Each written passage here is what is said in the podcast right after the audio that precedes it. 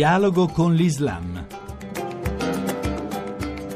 Bentornati all'ascolto di Dialogo con l'Islam da Riccardo Cristiano. Si è svolto in questi giorni l'incontro interreligioso di Assisi con 500 leader religiosi di tutte le fedi del mondo e concluso da Papa Francesco. Al termine abbiamo raccolto le opinioni di alcuni dei protagonisti. Cominciamo dal teologo musulmano Adnan Mokrani. Nell'anno della misericordia eh, il dialogo interreligioso rappresenta un atto di misericordia per eccellenza vedere la bellezza dell'altro, apprezzare l'altro, dialogare, camminare insieme, sono valori comuni che devono essere confermati perché ci sono rischi, tentazioni, guerre che eh, rischiano di trasformare l'essere umano verso la via della violenza, dell'esclusione e del eh, razzismo. L'identità della religione è la misericordia, la compassione, l'umanità, l'apertura verso l'altro. Uccidere nel nome di Dio o senza il nome di Dio, uccidere tout court è un tradimento alla nostra umanità.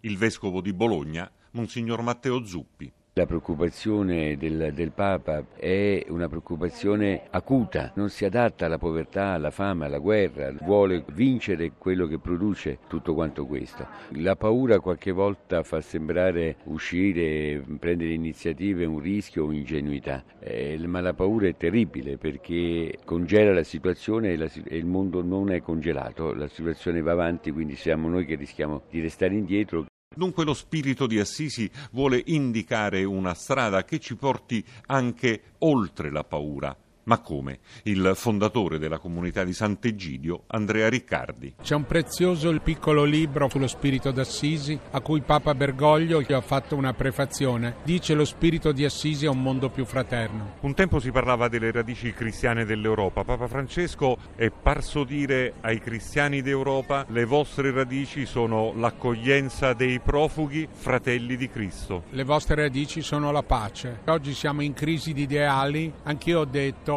ma che ci vuole? La pace è un grande valore, è l'ideale per tutti. È risuonata fortissima la preoccupazione e l'angoscia del Papa per la Siria quando ha parlato del bombardamento degli aiuti che non arrivano nelle città assediate, è così? Il Papa ha protestato per tutto questo e si è fatto voce di un mondo disperato. Credo che il Papa ci sorprenderà con nuove iniziative, nuove parole sulla Siria. Del resto, quello di Aleppo è uno scandalo che grida vergogna al mondo. Si parla molto di dialogo islamo-cristiano, di dialogo ebraico-cristiano, meno del dialogo tra ebrei e musulmani, un dialogo che pure appare importantissimo. E così lo abbiamo chiesto al rabbino di Buenos Aires, Avraham Skorka.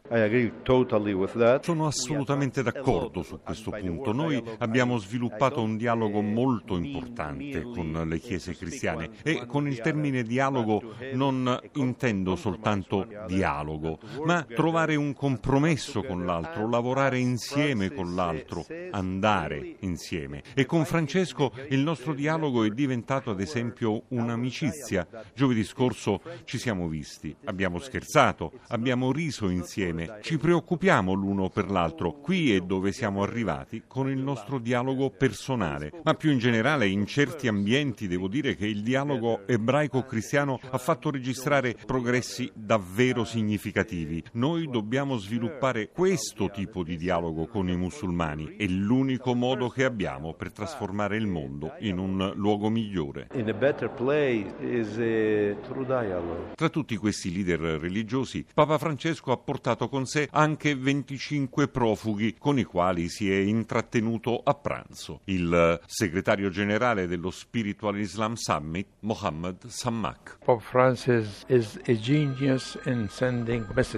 Papa Francesco è un genio nel mandare messaggi. Quando a Lesbo ha visitato i profughi portandone alcuni con sé in Vaticano, ha mandato due messaggi. A voi europei quello dell'accoglienza, ma il messaggio mandato a noi medio orientali è che tutto questo deve finire. Dobbiamo divenire finalmente consapevoli che continuare questo conflitto nel Medio Oriente causerà maggiori sofferenze. Dobbiamo dunque assumerci le nostre responsabilità responsabilità combattendo estremismo e terrorismo e aprendoci alla vera natura delle nostre società, che sono fatte di religioni ed etnie diverse, ma non si può arrivare a vivere insieme se non si accetta l'altro. If you do not uh, accept the other,